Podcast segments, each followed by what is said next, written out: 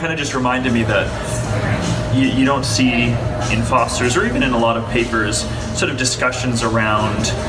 the LGBT community unless it relates to an event or relates to you know some legislation that's going through the House. So if the so-called bathroom bill is up for discussion, there's an article in the paper, and then people suddenly learn about you know transgender community, you know, the transgender community, they learn about folks in their neighborhood, they learn about acronyms and they learn vocabulary, and then it kind of goes away.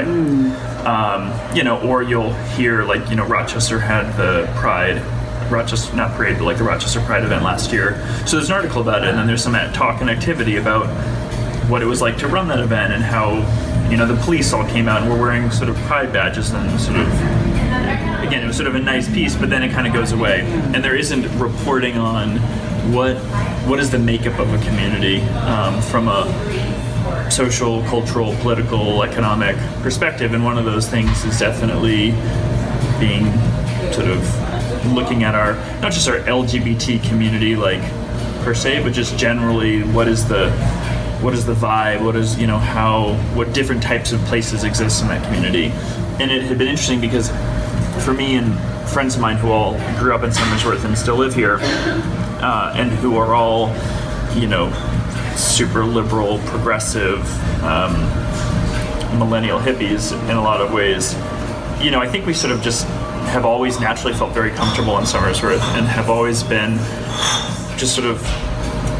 always accepting and, and open-minded and embracing and we sort of just assumed that most of our community members are.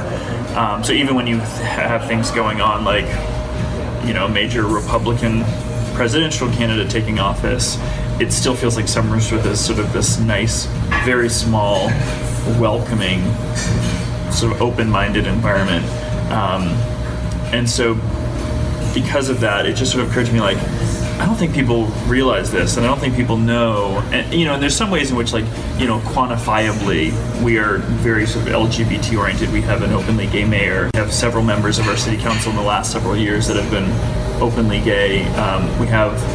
you know, one of the probably leading transgender activists in the state lives here in Somersworth, and you know, so so I guess quantifiably, there's sort of just like a lot of people with high visibility. But I think also just in general, and that's one thing like the first parish event taught me is that even if you look to groups that are sort of more quote unquote average citizen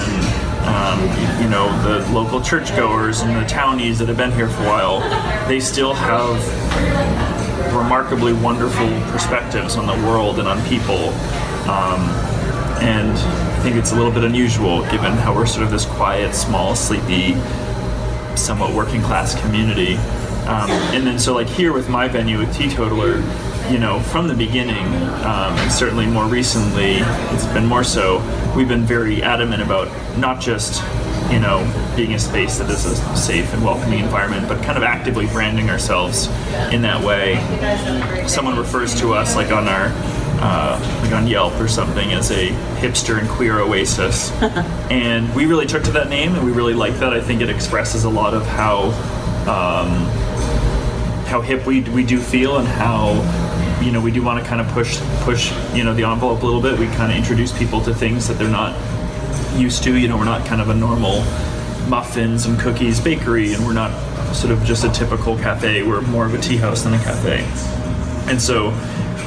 you know, I personally, but also with with my staff, we just sort of felt like you know, business can kind of be sort of more outwardly taking a stance on things and sort of being active and visible in the queer community. Though some that though New Hampshire I think is very progressive and is very is very socially progressive in a lot of ways, we actually don't visibly look to be very progressive because we don't have gay bars, we don't have gay dance clubs, we don't have you know places that are distinct and alternative in that kind of way. Um, and so we did Gorilla Gay Cafe, which was basically like taking over a cafe, art cafe, and making it into like a gay bar for a night, but in a way that's all ages. Uh, you know, so we're a dry establishment. There's no alcohol here, so you know, high schoolers could come and show up and kind of get exposed and kind of have fun and um, and, and feel comfortable. And you know, we we do uh, drag bingo, um, so we'd have we'd work with you know the the drag queen community in like southern Maine and New Hampshire, and they'd always be performing. It was always fun. Um, and again, that's just like not something